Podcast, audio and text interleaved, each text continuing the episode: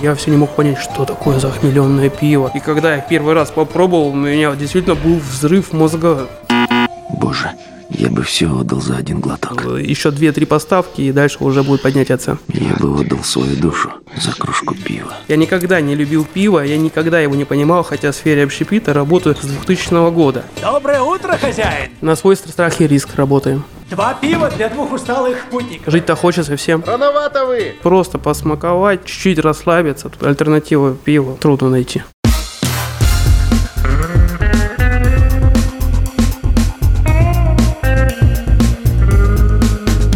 Два пива, пожалуйста. Всем привет!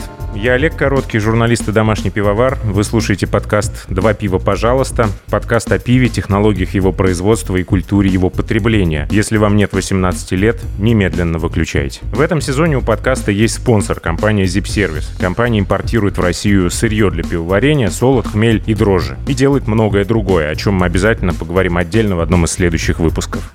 Два пива, пожалуйста. А герой этого выпуска – Евгений Федотов, основатель и владелец сети пивных магазинов и баров «Глав Пив Мак». Когда-то в интервью заявлял, что российский хмелесолод не подходит для крафтового пива. Вот сегодня и обсудим, как будет выглядеть отрасль в свете всем известных событий на Украине и в России. Находимся мы в заведении на Чистых прудах. Здесь готовятся к приему посетителей. Наверное, уже кто-то заходил. Да, конечно. Основная публика будет только подтягиваться в ближайшее время. Для начала, наверное, на самом деле надо объяснить, что собой представляет глав Пивмак сегодня, потому что э, кто не был в Москве, говорят, а что это такое? Расскажи в двух словах. Проект глав Пивмак запускался в 2012 году. Проект направлен на развитие российской пивной культуры. То есть мы работаем только с отечественным производителем. Вкратце так. Ну и продвигаем культуру питья. В данный момент два батлшопа и один бар. Тверской пришлось э, закрыть из-за всех этих ограничений, коронавирусов, всевозможных. Пока что так. Сколько клиентов, если не секрет, проходит каждый день через Никогда не считал. Для меня гости приходят, это хорошо. И как гости употребляют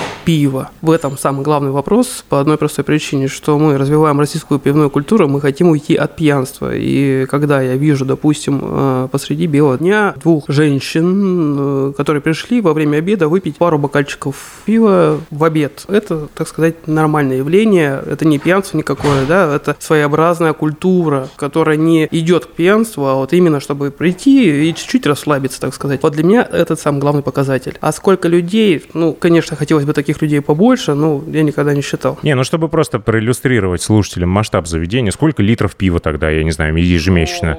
Ежемесячно не скажу, но в день-то литров 300 проливается в любом случае. 300 литров в сутки. Нормальный поток. А у вас в заведении можно получить отворот-поворот, если бармен видит, что клиенту хватит? Конечно, обязательно. В любом случае я провожу с сотрудниками, своими барменами беседу. Когда человек действительно уже хватит, то можно ему сказать, извините, пожалуйста, можем завтра продолжить. В то же время, в тот же час. Неожиданно. То есть вы не гонитесь за рублем? Ни в коем случае, то есть акцент стоит на развитии российской пивной культуры, это приоритете. А то, чтобы напоить гостей и срубить побольше бабла, это не наш акцент. По-честному, уже ощутили на себе действие западных санкций или нет? В данный момент еще нет, но в ближайшее время чувствую, что будет да, потому что, в принципе, уже все производители заявили о повышении цен. Думаю, на всех это скажется. Насколько примерно? 30% минимум. Минимум 30. Минимум 30%. А есть еще пивоварни, с которыми вы работаете, которые не подняли цены? Есть, но это в ближайшее время все исправится. Как бы они уже нас предупредили, что еще 2-3 поставки, и дальше уже будет поднятие цен. А импортного пива как не было, так и нет в этих заведениях, Ни в да? коем случае. А как ты относишься к публичным стонам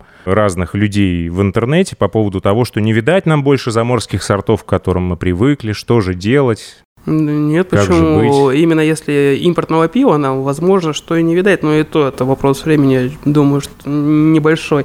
А в плане э, хмеля в этом проблема в большей своей степени. Но опять же, канал хмеля не перекрыли, насколько я знаю, и единственное, что цена вопроса будет, и все. То есть подорожает довольно прилично, будет как стоить бутылка вина, бутылка пива, хорошо охмеленного. А поведение ваших клиентов как-то изменилось в последнее время? Изменилось, но изменилось э, из-за хорошей погоды на улице. Улице. А, только в лучшую сторону. В лучшую нет- сторону, да. Нет такого, что всегда пил по три кружки, а сегодня две, потому что дорого. Пока что еще не до конца все цены все-таки поменялись, и, соответственно, это еще не заметно сильно. Недельки через 2-3, я думаю, что уже будет ощутимо понятно, что, как и зачем, почему. Как-то к этому готовитесь? Как будете удлинять чек? Нет, ни в коем случае, опять же, наша цель не срубить бабла, а наша цель развивать российскую пивную культуру. Нам интересно, чтобы к нам приходили люди всегда и развивались, так сказать. Не поддаетесь. Я уже со второй попытки пытаюсь как-то надавить в этом вопросе. Видите, человек не колется. Видимо, правду говорит. А, либо хорошо очень выучил эту Да ни в коем случае. роль и не хочет с ней расставаться добровольно. Хорошо, Евгений, а у пива есть товарозаменители? Я просто вот слышал неоднократно такое мнение, что первый товарозаменитель пива в России — это водка. Можно ли как-то подтвердить или опровергнуть это утверждение, что в трудные времена люди в России переходят с пива на водку или на самогон? Ну тут каждому свое, кто для чего употребляет тот или иной продукт. Кто-то употребляет водку там по 50 грамм, кто-то коньяк ежедневно употребляет там во время обеда. Но у каждого своя цель. То есть есть цель получить эффект Dolby Surround, побольше градусов, то это одно, да, то есть он в любом случае будет гнаться за градусом. То ли он вино возьмет себе на замену, то ли э, коньяк, то ли виски, то ли еще что-либо. А те, кто хотят просто посмаковать, чуть-чуть расслабиться, тут альтернативу пиву трудно найти. Предлагаю пованговать прямо сейчас. Каков прогноз? Что ждет отечественное пивоварение в ближайшее время? Транснационалы отступают или делают вид, что отступают? Вот тут ставка на отечественное уже сыграет или нет? Само собой сыграет, оно уже играет. И сейчас то, что все выходят с российского рынка наоборот, нам на руку. То есть с катертью дорога. Да, даже больше могу сказать. Иностранцы очень часто бывают здесь у нас на чистых прудах, и на Тверской часто были. Они всегда приезжали и были приятно удивлены, что у нас варят вкусное пиво. Интересное вкусное пиво. Я думаю, что они, наоборот, будут печали, что покидают этот рынок, и сюда будет труднее им забраться обратно. Какие российские пивоварни составляют костяк глав пивмага и, ну, другими словами, лучшие из лучших? Кто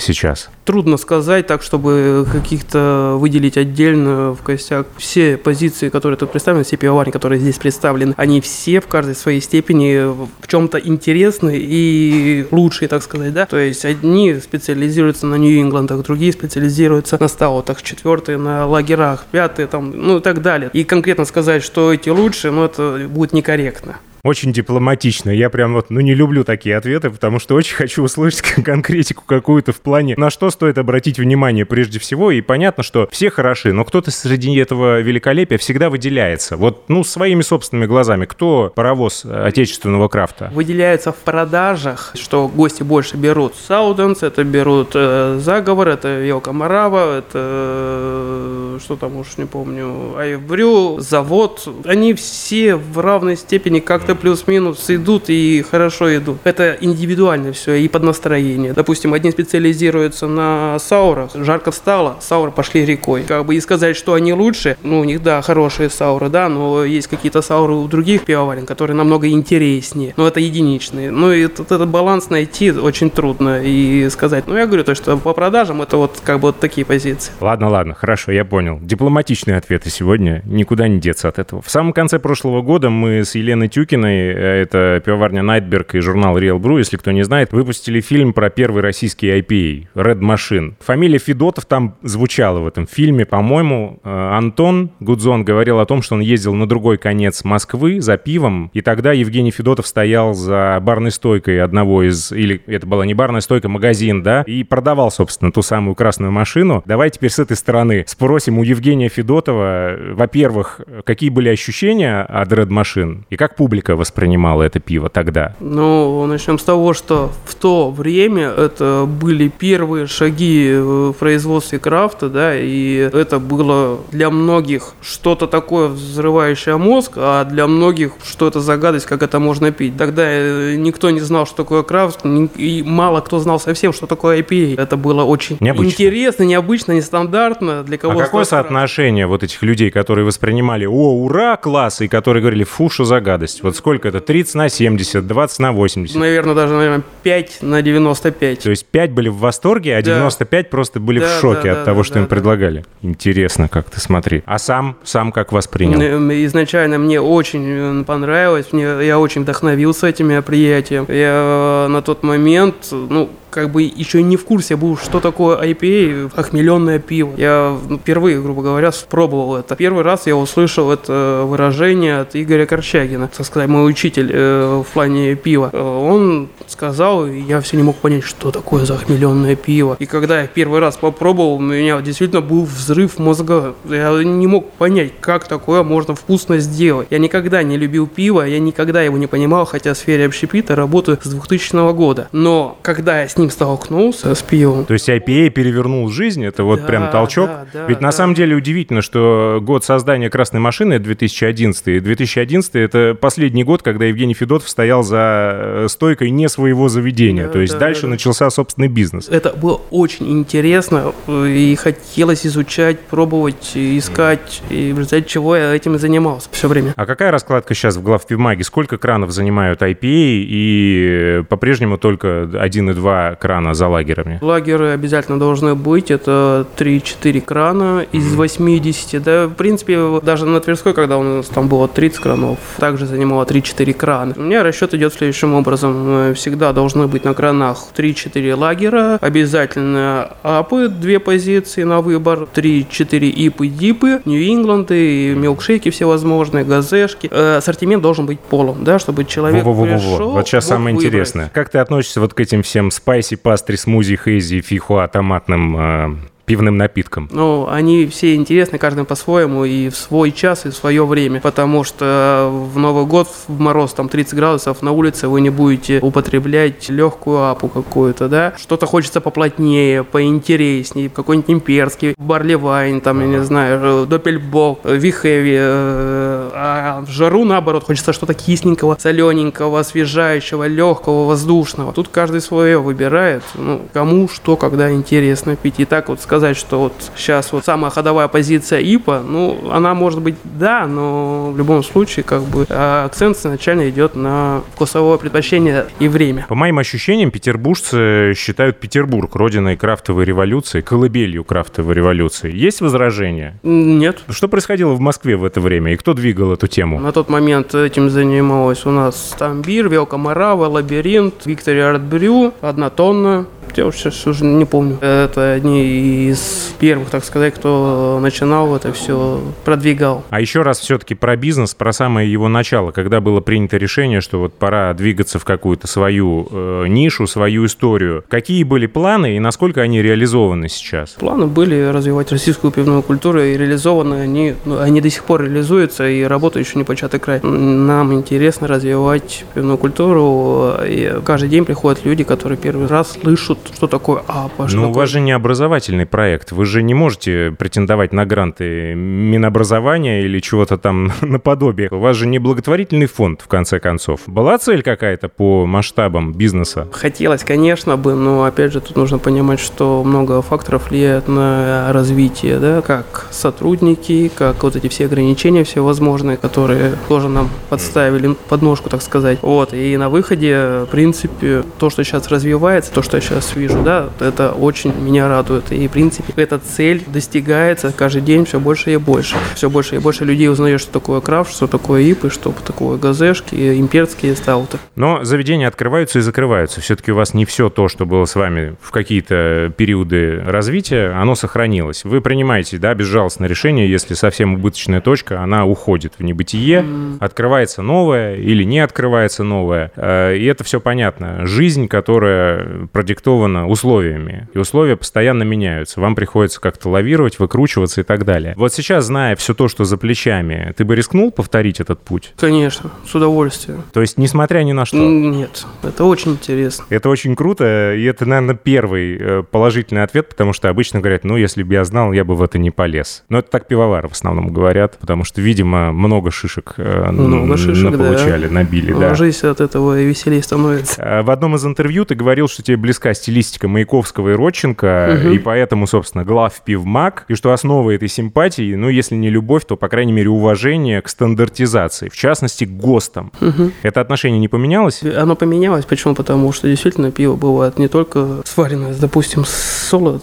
хмель, вода, дрожжи, да, а также добавлением каких-либо продуктов дополнительных можжевеловой ягоды, допустим, той же самой розмарин, тимьян, ну, Мгм. много разных добавок интересных, да, которые там... Всякие грюты, сахти и Вот, так вот, далее. вот, вот, вот, да. Мгм. Угу. То есть все это можно. Это очень можно и нужно, ага. и интересно. Ну вот я хотел как раз спросить, как сочетать эту любовь к ГОСТам с крафтовой революцией, которая на самом деле была бы невозможна без решительности и порой отчаянности поступков. Без этого нельзя. Понятно. Какие сорта все-таки любимые, стили, может быть, или сорта конкретные? Сколько приходится пить по работе, а сколько по собственной инициативе? Ну, употребляю пиво каждый день, но употребляю бокал 0,25-0,4 максимум, наверное. И то не всегда. Любимых как таковых, они все интересны. Опять же, все зависит от э, настроения, времени года. Сейчас солнышко, тепло пригревает, хочется что-то легкого, освежающего, да, опять же, повторюсь. Когда холодно, хочется, наоборот, что-нибудь такого сытного, нажористого, так сказать. То есть, и опять же, тут акцент стоит не э, получить свою порцию алкоголя, а именно насладиться вкусом. Но вчера что было? Вчера Нью-Ингланд. Так, а позавчера? Э, позавчера не вспомню. Нет, э, Вихеви был, Вихеви был. Так, а поза позавчера? А вот это не вспомню. Все, тут тропинка оборвалась у обрыва. Вот, кстати, недавно только был выпуск с неврологом Никитой Жуковым. Рекомендую всем послушать обязательно. Алкоголь — это яд, безусловно. И умение держать себя в руках — это самое главное наше умение. Но со временем оно пропадает. Вот у тебя есть какой-то способ профилактики алкоголизма? Ну, честно говоря... Детоксы, месячники, например, какие-то? Нет, ни в коем случае. То есть я слушаю слушаю организм, да, если я хочу, то я его пью, если не хочу, я не пью. И ну, я, опять же, не могу выпить больше 0,4, да, постоянно на протяжении всей своей жизни, когда даже работал в обычном баре, там выпивал, там, я не знаю, два виски кола, мне за глаза и за уши хватало. А сейчас, ну, совсем тем более, как бы, во-первых, на работе напробуешься одного, второго, третьего, ну, проба это проба, да, там 50 миллилитров, не больше. И, опять же, не всегда ты Есть такой глотаешь. глагол в русском языке «надегустыриться». Ну, это каждому свое.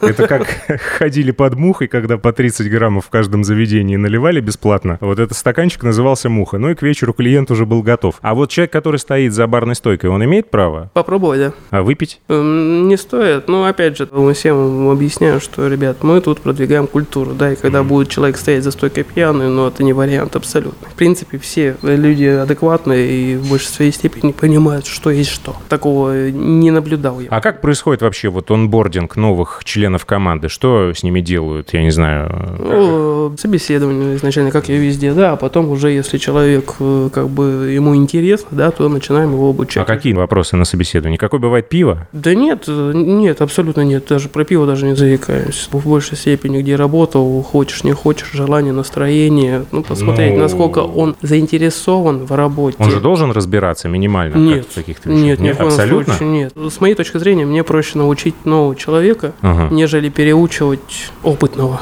Ты уже неоднократно говорил про пивную культуру. Вот хотелось бы поподробнее расспросить, что, по твоим наблюдениям, изменилось за последние 10 лет? Куда она двигалась все это время? Ну, двигалась вперед всегда, и люди стали разбираться, что бывают такие хмеля, что бывают такие хмеля, что пиво не варится там самое с химией, да, что это один большой химический процесс, если разбираться до конца, то все-таки, да, люди уже приходят посидеть, скоротать время, не нажираются, там не требуют 50 грамм водки, еще добавки. Бывают же залетные какие-то птицы странные, которых хочется хочется выпроводить поскорее. От этого никуда не денешься в любом случае. То есть бывают и такого формата персонажа. И они везде бывают. Ну, то есть культура стала больше? А, намного, намного. Вообще законодатели сильно мешают жить? И какие бюрократические процедуры ты хотел бы навсегда вычеркнуть из своей профессиональной жизни как абсолютно бесполезные или даже вредные? Самая большая проблема – это бумажная волокита, к которой приходится мне сталкиваться ежедневно. Да? То есть я с удовольствием постоял бы за барной стойкой, поболтал бы с гостями, о чем угодно. Про пиво, не про пиво, про жизнь, про все, что угодно, нежели я сижу тупо в этом компьютере и вот вбиваю эти бумажки, и оно так убивает. А что касаемо государственных каких-то ограничений, еще что-то, ну, я не знаю, я, по крайней мере, не сталкиваюсь. То есть э, со стороны государства я не вижу, что там какое-то давление идет или еще что-то. Да, ведутся какие-то ограничения, но там сверхъестественного такого ничего нет. Пора нам, наверное, обратиться к нашим слушателям. Тут есть несколько вопросов, которые пришли в качестве голосовых сообщений. Вот, например, слушатель Дмитрий задает вопрос на что важно обратить внимание при запуске сети пивных магазинов. Как обычно вычисляется процент, который уходит инвестору и по какой формуле работать э, с поставщиками, то есть какую форму оплаты выбрать. И второй вопрос в нынешних реалиях, э, как молодой пивоварне привлечь внимание местных э, сетевиков, которые расположились там в ближайших городах. Ну тут как бы четыре вопроса сразу, то есть еще раз повторю, на что обратить внимание при запуске сети пивных магазинов, как обычно вычисляется процент, который уходит инвестору, по какой формуле работать с поставщиками, какую форму оплаты выбрать. Это как будто у тебя есть здесь выбор в этой ситуации, Дмитрий спрашивает. Давай вот эту часть сначала. На что обратить внимание при запуске сети? Начнем с того, что кто будет заниматься пивом, выбора пива. Да, потому что, в принципе, по большому счету, все пиво, которое здесь продается, оно проходит через меня. То есть э, в плане того, что мне привозят на пробу, я пробую, если мне нравится, я это беру. Если не нравится, то я это не беру, да, потому что я хочу продавать то, что мне не стыдно продавать. А то, что тебе дадут дистрибьюторы, они могут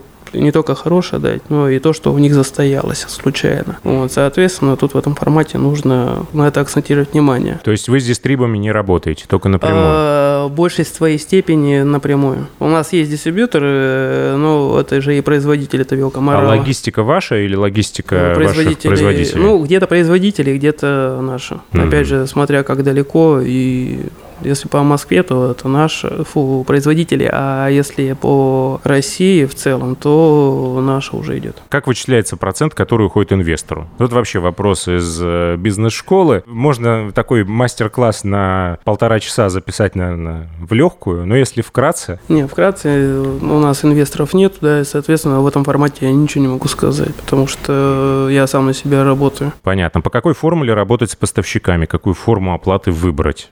Выбрать? Там выбора-то особо нету, безналичная форма оплаты. Ну, можно с кем-то договориться Нет, за наличку. В виду, имеется в виду предоплата, постоплата. А, ну, опять же, тут у всех производителей разные условия, да, кто какие выставит, ну и опять же, с кем, на какие договоришься. Ну, в принципе, что так, что так. Как бы я всегда стараюсь платить сразу же, особо не затягиваю этот вопрос. Ну, а потом новой компании на рынке, как правило, никто в долг-то не очень отгружает, поэтому... Ну, нет. Это тоже надо иметь в виду, скорее нет, всего. Нет, тут двоякая ситуация. Почему? Потому что если на рынке ты давно, да, тебя все знают, соответственно, да, тебе могут э, на тебя закрыть глаза и там неделю-две тебя не тормошить. А если ты сам вышел только вот только, да, соответственно, понятное дело, что с тебя будут спрашивать сразу же в первые дни. Окей. И вторая часть вопроса от Дмитрия. Как в нынешних условиях молодой пивоварни привлечь внимание местных сетевиков, которые расположились в ближайших городах? Устраивать дегустации, приезжать, общаться с людьми, с гостями.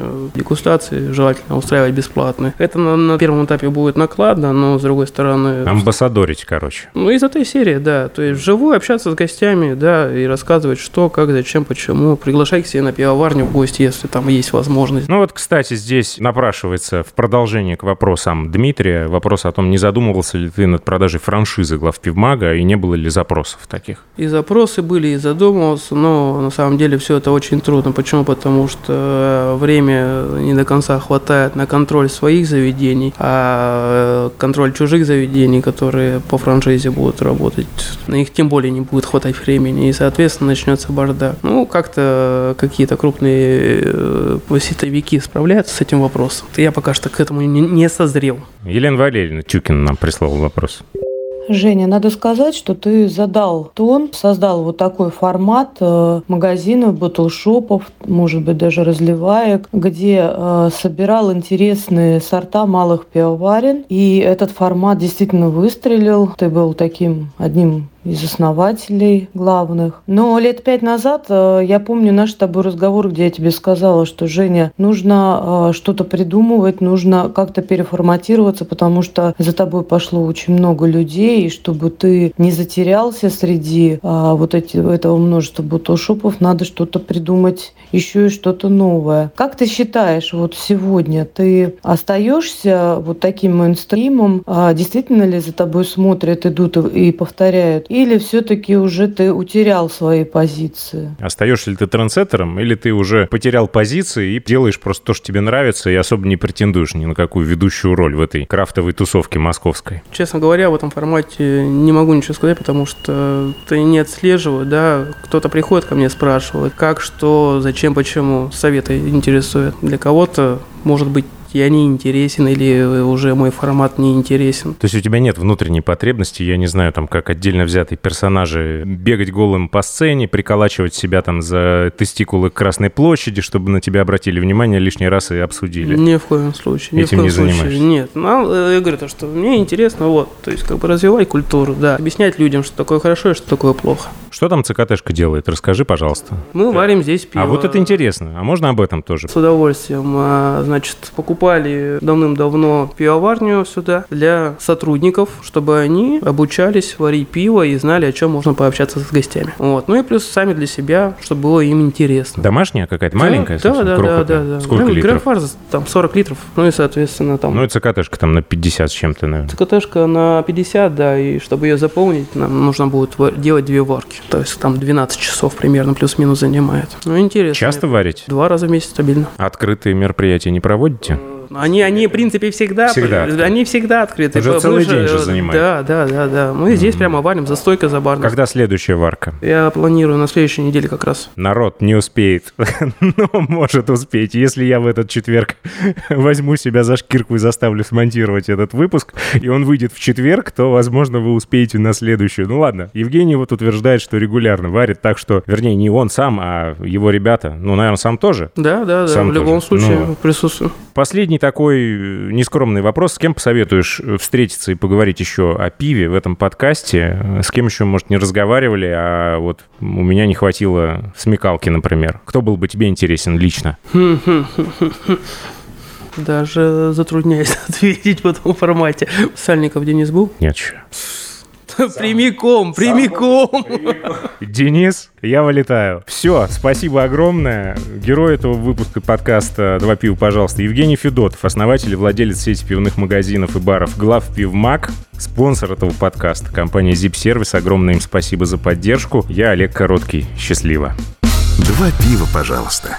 А это как? На свой страх и риск работаем. Жить-то хочется всем. Жить хочется. Вырезать этот вопрос? Наверное, да. Хорошо.